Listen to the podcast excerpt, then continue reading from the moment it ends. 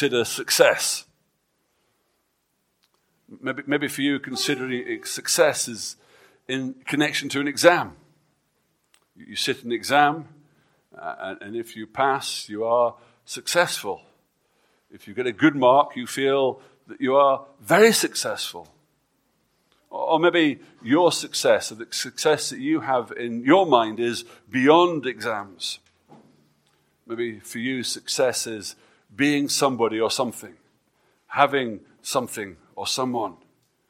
Uh, success for many people is, is, different things, but generally speaking, in, in the world's eyes, uh, success is measured in money. And so Forbes, uh, the magazine, the whole entity, makes a business out of celebrating and listing the wealthy. And for some and for many, success is becoming a Forbes billionaire. Success is getting this or becoming that or having that. And as we look at this chapter 41, often this chapter is taken as a success story. And my first heading for this morning is Hollywood's success story. In some ways, you could think this chapter 41 is just out of a, a script for a screenplay for Hollywood. The earlier chapters have twists and turns, and, and then this chapter comes into great riches. It is the ultimate rags to riches. And so often this, this passage is preached like that. It, it, it's, it's told in this traditional way that it is this rags to riches, and it's, it's moralized into a Christian fairy tale of hope. And I'm sure many of you have heard this passage uh, preached in that way and, and spoken on in that way. Just keep on doing what is right, and God will make everything better for you. That's what people say that the story of Joseph is, is like. The, the, way of, the way to have a successful life is to follow Joseph's example, is to walk in, in his footsteps. Now, that, that, that may sound like a great idea, but can I remind you that Manuel left us with Joseph in prison last week? I don't know, many of you would see that as being successful. But that's where he was. And he, he was in prison, and he had successfully interpreted the dream of the baker and the cupbearer. And after giving the cupbearer the good news, Joseph thinks, I have a plan. He wants to get out. He's not enjoying his stay in prison. He wants to be free. And so he says to the cupbearer, Only remember me when it is well with you. And please do me the kindness to mention me to Pharaoh, and so get me out of this house, or so get me out of prison. And I can imagine that as he said that, as he saw the cupbearer go off, as he shakes the cupbearer's hand, if that's what Egyptians did in those days, as he wishes him well, he's thinking, it's not going to be long now. It's not going to be long, and the cupbearer is going to tell the Pharaoh of, of my abilities and, and tell the Pharaoh what's happened, and I am going to be released. And chapter 41 starts with after two whole years. He thought he was getting out. He had a plan to get out. He had a, a plan devised in his mind, but he spends another two years in prison. I don't know if you've been in a situation where you've been hoping for something and then your hopes have been dashed, expecting to get something. Maybe for some of you, it's Cyprus. You were hoping to leave two years ago uh, and, and, and the ticket just hasn't turned up. The opportunity hasn't come. The Canadian embassy hasn't said yes, and you are waiting and waiting. And it's hard work waiting when you, when you want to, to get on with it. But it starts here by saying, after two whole years, And then it talks about Pharaoh. And Pharaoh suddenly brought into the story, brought into the narrative. And, and you couldn't get a more different contrast between Joseph and Pharaoh. Joseph is in prison. Joseph is a foreigner. Joseph's been sold as a slave. He is, he is, he is an absolute nobody. And the passage brings in Pharaoh and the fact that Pharaoh had a dream. Now, Pharaoh, we could say, is comparable to what we'd say probably the president of the USA. Or if we're speaking to Putin, the president of Russia. Or if we're speaking to China, the president of China. Basically, most powerful person of the known world then was the Pharaoh. He was, he was there, but he was more than that. I don't think any of the presidents of the world claimed to be gods. But in those days, the Pharaoh was, was looked upon as a god, a chosen leader to maintain the order and provide a link between the Egyptian people and, and their gods. So, this rich, powerful, God type of person revered, he had a perplexing dream. But he had two, not just one, he had two dreams. And I just want you to think about this two dreams. Who else had two dreams? If we go back a couple chapters, Joseph had two dreams. So just, just bear that in your minds because I think it's important and it helps us as we, as we go through with this. So he has these uh, two dreams. And as the passage tells us, he, he's troubled in his spirit. And he wants to know the meaning of these dreams. He feels that there is a meaning to them. Now, I find it quite strange that a Pharaoh who is meant to be a god doesn't know the meaning of the dream. Not a very smart God, if you ask me. But you're not. And they weren't. He had this problem. And so what he did was he went to his magicians, he went to his wise men. He wanted to find out what the dream meant. And all the wisdom of Egypt, and it is all there, and the all is, is, is emphatic. And so they were all brought, and they all came, and they all could not answer the question. They, they couldn't do anything about it. And, and, and the Pharaoh was upset. And it's never a good place to be around an upset leader who has ultimate power. That's quite frightening. And I think the cupbearer suddenly got frightened. He, had been in difficult situations before with this Pharaoh, and it brought back to his memory what he should have remembered two years ago. It brought back to his memory Joseph and how Joseph had interpreted his and the baker's dream over two years ago. And so the cupbearer shares this experience with Pharaoh, and Joseph is summoned. He's washed, he's shaved, he's given clothes, and he comes to meet Pharaoh. And, and the meeting's short. It doesn't go on very long. It's very simple. It's very straightforward. You can read it in the passage. We read it quite quickly. It's not a long thing. But he's in prison. He has this meeting. And, and, and in short, Joseph explains the, the reason and the meaning of the dream. And he says there's going to be seven years of plenty uh, and seven years of famine. And Joseph gives his advice for the situation, and then he gets the job. And he doesn't get any old job. And we need to see it like this a stark contrast. He got out of bed that morning, if he had a bed in the prison. He got out of whatever it was he laid on. It's referred to as the pit. And then that evening, he was going to bed in the palace. Uh, I can imagine linen Egyptian sheets there for him.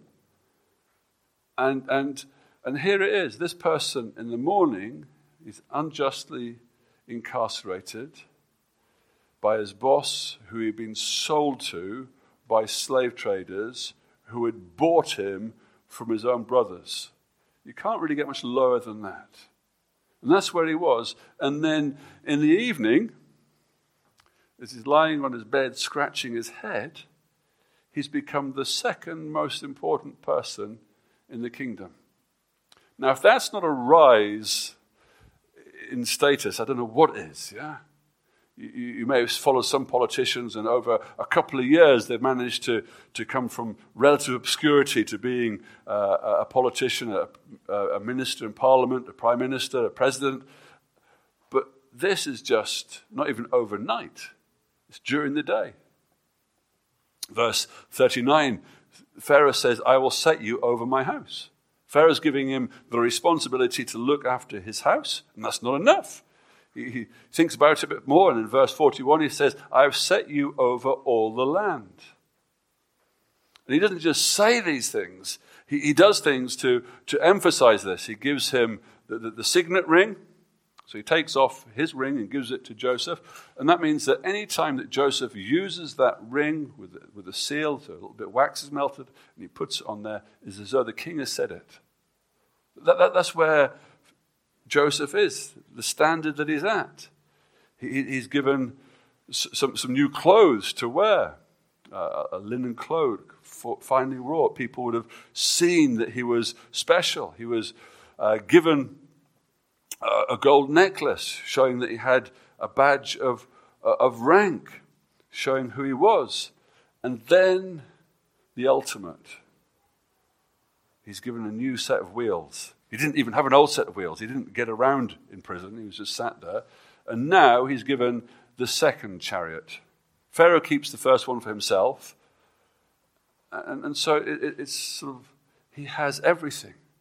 From, from having absolutely nothing, he is the second most powerful person in the known world. He has every luxury and comfort that he wants. He has masses and masses and masses of authority. And he's given a new name, which just features here in this chapter, not anywhere else. He's given a wife, and a wife from a very important uh, family. And that's it. What a rise. What a, what a, what a change. What, what a turnaround. And then so you've probably been told, be like Joseph, and your circumstances will turn around. Maybe you've been in a, difficult situation, a spot of bother, and, and you've encouraged yourself and said, I want to be like Joseph. I'm going to become exceedingly blessed. And, and, and, the story is often told like this there was a temptation for Joseph when he was in the prison in the dark times to think that he'd been forgotten. But if you don't give up on God, if you hold on long enough, we will get a happily ever after. And that's what's so often been sold from this passage of Scripture a happily ever after. You do this, and God has to do that. If we are morally upright, if we're like Joseph and we don't sin sexually and we keep ourselves pure, God will bless us. God will give us a happily ever after. God will give us our heart's desire. If we work hard, He worked hard, He was diligent. And if we work hard and if we're diligent, God will have to work it out for us. And God will give us this great rise in our standards, in our situation. If we honor God, then all manner of wonderful things will happen. And we're taught this passage that, that, that if we do these things, God will have to bless us. And I'm sure you've heard that. I, have heard that. And, and, I've heard it in different degrees. And, and, and we're taught Joseph morally, and we're told, be like him, get what he has. Be like him, and get what he has. And basically, that's a transactional situation. It's a transactional relationship with God. And it's not the truth of the Bible, and it's not the big message of this passage. Now, this passage does show us the marks of true success. And so I want to leave that Hollywood style story behind. And secondly, I want us to go and look at what the marks of true success are. And uh, uh, there are three marks set out in this passage. And, and the marks of true success come in these three ways. There's more, but these ones are here. And that's the first one is seeing that God is in control of everything. If you want true success, uh, as, as the Bible gives, as God gives, as God's word shows us, we need to see that God is in control of everything. A mark of true success is seeing that God is in control of everything. Why was Joseph sold by his brothers? Go back two weeks. Why was he sold to his brothers? Well, they hated him, didn't they? But was that the real reason? Why did Potiphar buy Joseph as a slave? The passage doesn't tell us why he did, but we, we may think that Potiphar possibly had a need. He needed someone in his household. He, he possibly saw Joseph as, as a strong, good looking man and thought he would be good. Maybe he got a bargain. Maybe nobody wanted a Hebrew in their house. He thought, well, he'll do. But what was the real reason? And why did Joseph, in a very short space of time, have the run of Potiphar's house? We, we read there in those chapters that he was successful. He was given great privilege. And, and, and why did that happen? Was that because he was a loyal hard worker? Well, he was that. But what was the real reason? What was the real reason behind it? And, and why did Potiphar's wife try to seduce Joseph? Yes, he was well built and handsome. The passage tells us that. But what was the real reason? What was the real reason behind this? And, and, why did Potiphar send Joseph to prison? Yes, his wife had lied about Joseph and falsely accused him, and Potiphar was really upset. But what was the real reason? What was really going on here? And, and why did the cupbearer immediately forget about Joseph?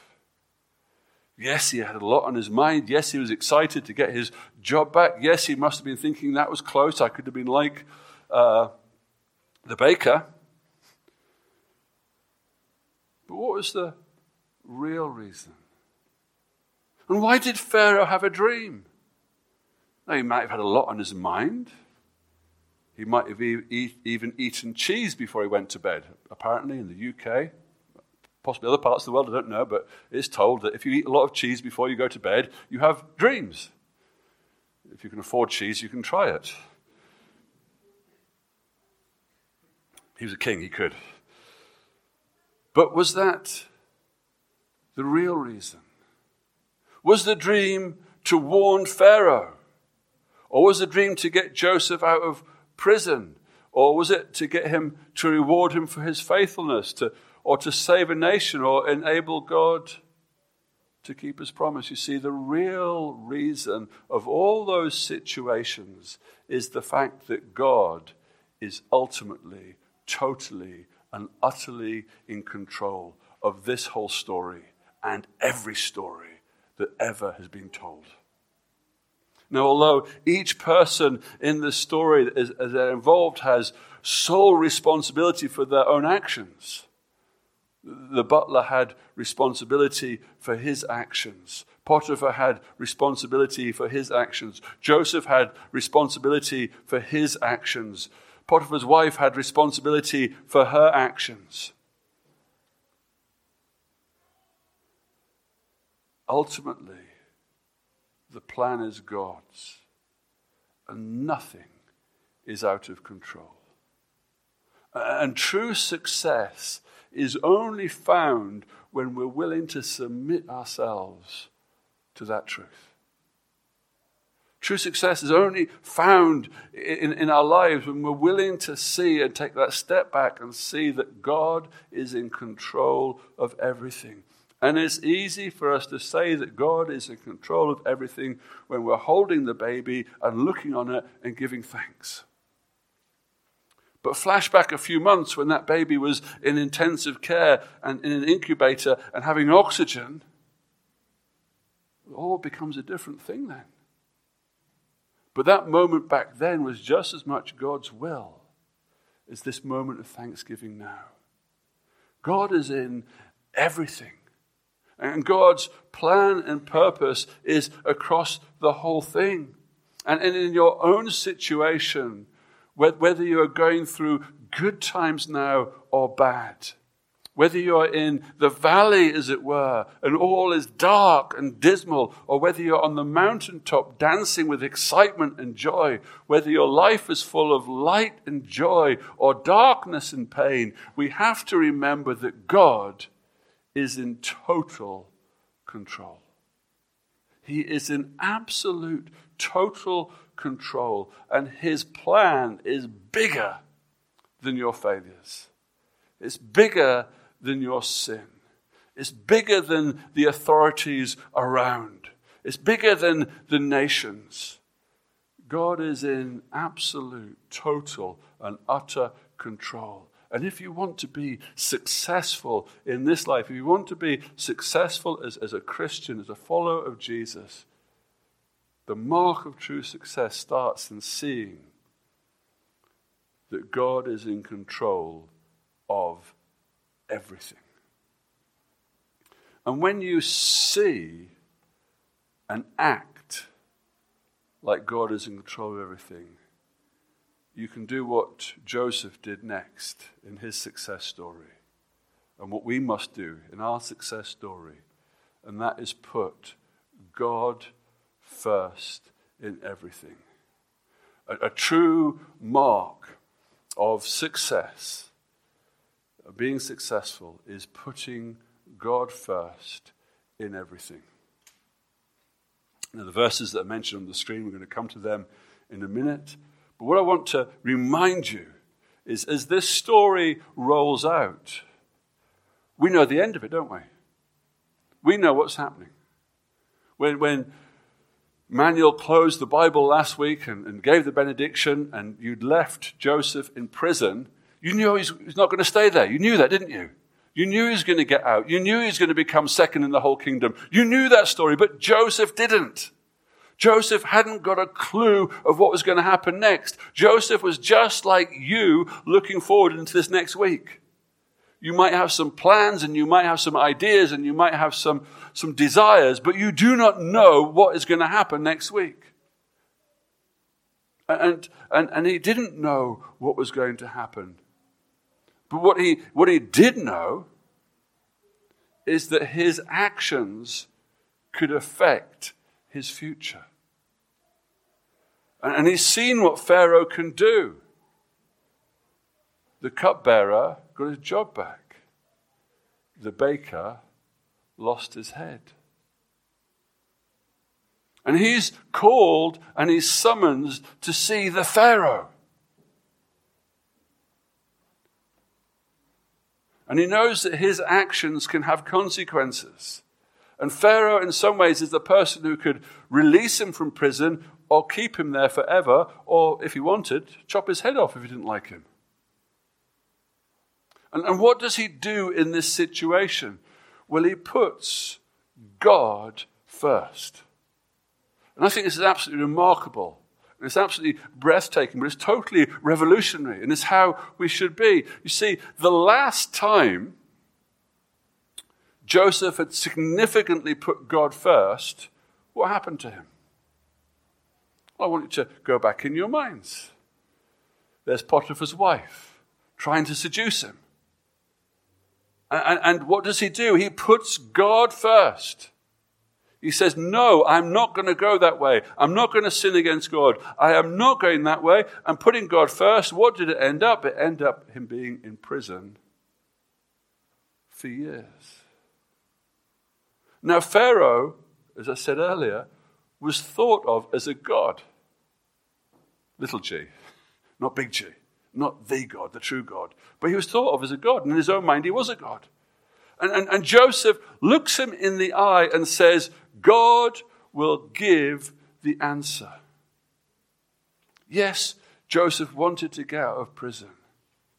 And, and, and, yes, Joseph possibly, if he thought about it, could have took credit for the whole thing and, and got himself out of prison. But he doesn't. He gives God the credit. He gives God the glory. He puts God first in everything. Verse 16 Joseph answered Pharaoh and said, It's not in me. Imagine Pharaoh reaching for his sword. It's not in me. what, I've got you stupid Hebrew here to tell me he's not in me. But it doesn't stop there. He goes on and said, God will give Pharaoh a favorable answer. Joseph's taking a step back and pushing God forward. He's not pushing God forward. God is taking center stage as God should have. Verse 25. And Joseph said to Pharaoh, The dreams of Pharaoh are one. God has revealed to Pharaoh what he's about to do. He's telling it straight. Here he is, the nobody from prison, telling the, the most powerful man in the world that God has revealed it to him. And this man thinks he's a God. Verse 28 it is as I told Pharaoh, God, sorry, uh, verse getting mixed up here with the verses. We've done, do we do 25? There's 25, there's 26, 8. And they're all saying the same thing. In 32, he comes and he says, The doubling of Pharaoh's dream means the thing is fixed by God, and God will shortly bring it about. Here is Joseph, and he's a nobody, and he's in front of the most powerful person in the world. And the only thing that Joseph is concerned about is being faithful to the King of Kings and the Lord of Lords. And it works out in this situation that he's faithfully saying these things. And we say here from the comfort of our seats, but it's okay, he gets the big job. He didn't know that at that time. He didn't know that was how it was going to work out. He didn't know what the end was going to be. He was probably sat there with butterflies in his stomach thinking, what is going to happen next? How is Pharaoh going to take the fact that the God has told him this? How is Pharaoh going to take the fact that I am putting God first? And what a testimony Joseph has because Joseph's been so emphatic about God that Pharaoh comes to understand it. Verse 39. And then Pharaoh says to Joseph, Since God has shown you all this, there is none so discerning and wise as you are. I'm not saying for a moment that Pharaoh was converted and became a Christian, but he saw something. He learned something. He came to something, and he came to it through the faithfulness of Joseph. And Joseph said it and said it and said it, and the king, the, the Pharaoh, realized that God has shown this to him. Now, he doesn't say this after the seven years of plenty and the seven years of nothing. He realizes this has gone on beforehand. God must have worked in his, his heart. And, and Joseph was put there because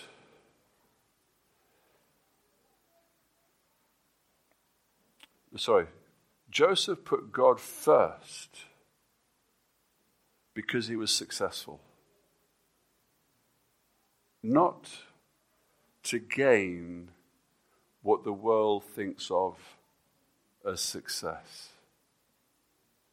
Now, I just want to unpack that a little bit, yes? Joseph put God first because he was successful.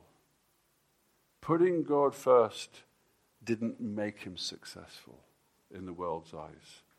He was successful because he put God first.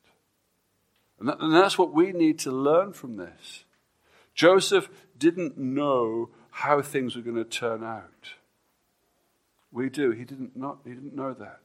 He was not thinking, how can I get God to bless me? How can I get something out of this? He simply did what he always did, and he put God first. And when he was in that prison, languishing in that prison, he got a position of responsibility there, didn't he? Why did he get that position of responsibility? Because he put God first. And when he was in Potiphar's household and he was given a position of responsibility, how did he get that? Because he put God first. But putting God first didn't mean that everything was going to work out and there's a transaction going on because each time he put God first, each time he did what God was asking him to do, sometimes it made things get much, much worse for him. And, and, and Joseph wasn't worried about the outcome. Joseph was concerned about putting God first. And so often we are scheming and thinking how we can get the best out of a situation, how, how we can get the most out of a situation. And true success is simply asking God, How can I put you first? How can I put you first in this situation? But so often, what tragically happens in our lives is we are putting ourselves first. And, and, rather than saying, God, where do you want me to be? You tell God to take you to Canada. You tell God to give you a master's. You tell God that you need this amount of money. And what we should be doing is taking a step back, like Joseph was, and saying, How can I put you first in this situation? And there's a real temptation, a challenge for you guys, isn't there? Because money is tight and money is difficult. And it's difficult to earn money on the island. And you can think, well, I can sort this out myself by doing this or doing that. And, and you might think that it doesn't really matter too much, a Yahoo scam. It's not really hurting anybody too much. And, and, and, and, I do need my school fees, and, and God will. It, won't help me if I. It won't, won't matter too much if I, if I just let this man have something of me, and in return I can get what I want. Because you're putting yourself first and not God first.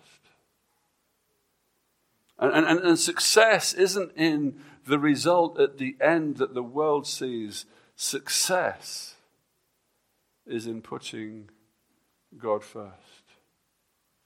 And, and, and they come in sequence, don't they? We, we can only really put God first if we're really seeing that God is in control of everything.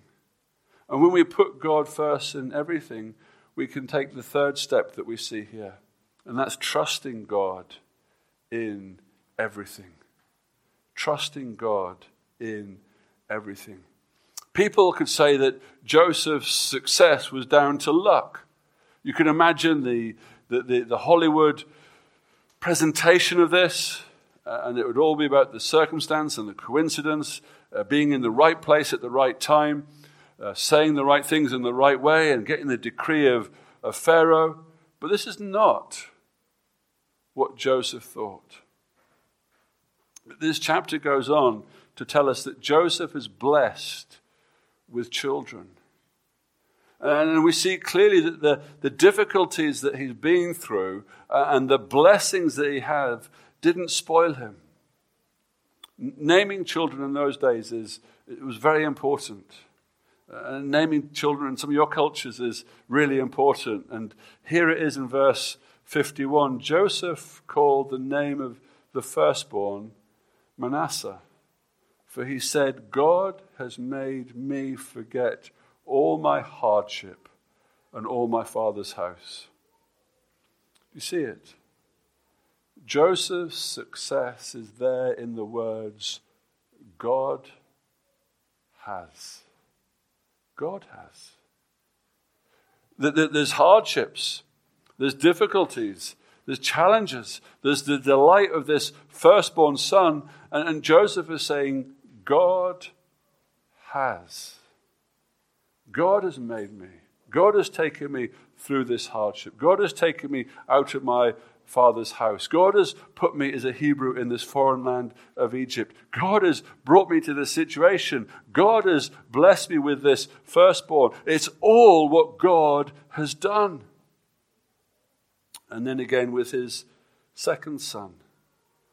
Verse 52 the name of his second he called Ephraim. For God has made me fruitful in the land of my affliction. God has. God has in the land of affliction and hardship. God has.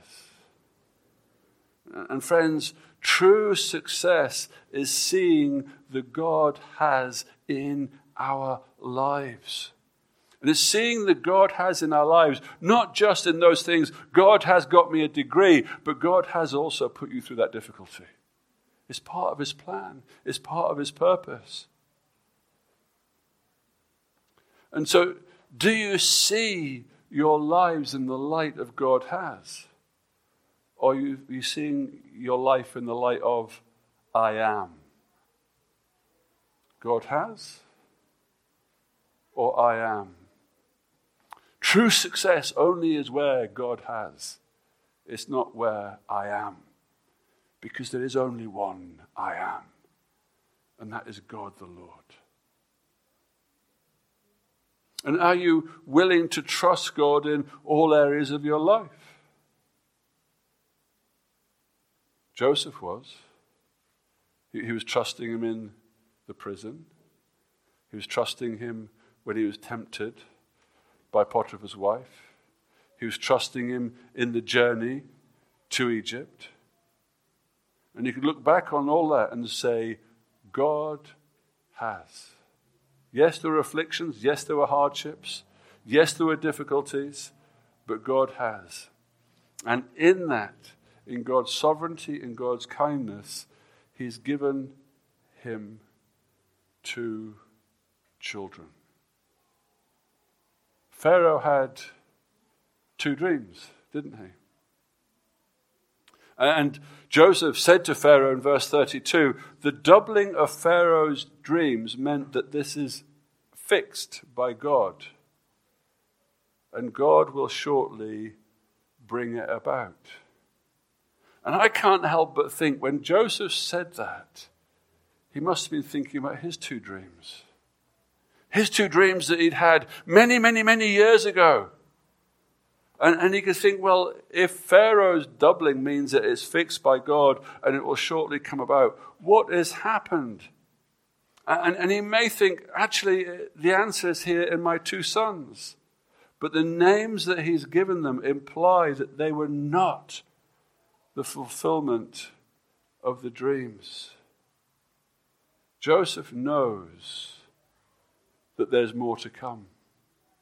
There is more to come. And true success is not just saying God has, but God will keep his promises and trust him in everything. And as we go on, as Manuel takes the next few chapters and takes you on with this, you'll see that come through. And, and so we have here underlined for us that the marks of true success are seeing that God is in control of everything, is putting God first in everything, is trusting God in everything. But the biggest story here is not about Joseph. The biggest story here is not about Joseph's success. The biggest story here is not about us getting true success. The biggest story here is God's success story.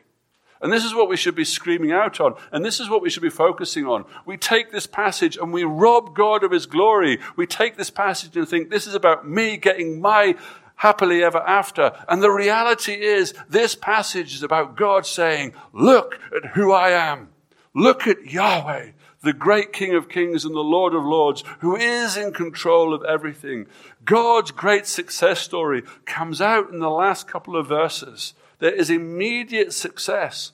There's immediate success in that what God said through that dream happened. So when the famine spread over the land, Joseph opened the storehouses and sold to the Egyptians, for the famine was severe in the land of Egypt. And moreover, all the earth came to Egypt to Joseph to buy grain, because the famine was severe over all the earth. God's word had come true. God's plan had worked. God had given the plan that God gave to Joseph was successful, and the people of Egypt were being fed, and the people around the world were being fed because this famine of seven years was over everything. And so there's an immediate success, but it points to an eternal success, an ongoing success. And we read about that in that Psalm 105. And in that Psalm 105, it tells us that God brought this famine about. And it tells us that God made a provision, and that was Joseph to go ahead of the people. And God was looking after his people. And God used this chain of events. God used the good, the bad, and the ugly. God used his jealous brothers with murderous intent. God used the, the lies of Potiphar's wife. God used the dreams of Pharaoh. God used everything in his perfect sovereign plan to save his own people. God's people were his people. And he made a promise to Abraham. And, and, and, he made a promise in Abraham to have a land, to be a great nation. And he made a promise in Genesis 12 and verse 3. And he says at the end of it, In you all the families of the earth are to be blessed. Joseph's story is not about him. It was so that through him, Abraham the promise that's given to Abraham that all the families in the earth could be blessed, were blessed. You see, Joseph's story doesn't just mean that we have hope in bad times, it's much more than that. Joseph was used to preserve the line of David so that Jesus could come into the world and save his people from their sins. And that's a big message. God is in absolute control. And God's plan is so much bigger than ours. And yes, He uses these events and He uses them miraculously and remarkably. And yes, it is special, but it's not as special as the big thing. The big thing is the Lord Jesus Christ came into this world to save His people from their sins. And so the big question I want to ask you now is Are you part of God's eternal success story. Is that where you are? Do you know the Lord Jesus Christ is your Savior? Because those thousand years ago, He had a plan and He brought His plan about. And in His plan, He put Joseph through hardship and joys and difficulties, but His plan has come to be. And right now, you may be in a difficult situation and you may have a difficult problem in front of you, and we don't know what tomorrow will hold. But, friend, if you are trusting in the Lord Jesus Christ as your Savior, it doesn't matter what tomorrow holds because your eternity is secure. Your eternity is held. And so that allows us to have that true success story by seeing that God is in control, by putting God first in everything and by trusting God in everything. And we can do that because God in His sovereignty enabled Joseph to do that, which meant that Jesus came so that our sins could be forgiven. Amen. Let's pray. Heavenly Father, forgive us for the times when we think we are the plan or that our plan would be better than yours. Help us to understand something from this portion of your word that Joseph had. And may we, O oh Lord God, see and know that you're in control of everything. And may that allow us and enable us to put you first in everything. And may we trust you, Almighty God, in everything. We thank you that you enabled Joseph to do that. And we thank you for the immediate success and the fact that he was taken care of and the fact that the people didn't starve because the plan was put in place. But more than that, Almighty God, we thank you that there is a Jesus. There is a God's Son who came to this world, who died on the cross and bore the punishment of the sins of his people. We thank you that there is a way of salvation. Oh Lord God, may each and every one of us share in that success story and know you as our Heavenly Father through the Lord Jesus Christ. And for those that don't know that, may you work in their hearts and their lives right now, and may they come to a saving knowledge of you as they're sat here. And for those of us that do know you, Heavenly Father, help us to be like Joseph. Not because we want to get stuff from you, but may we be like Joseph because we've come to the point that we see that you're in control of everything and that we want to put you first in everything and that we want to trust you in everything. Help us in these things. And as we do them, may you be glorified. In Jesus' name we've prayed.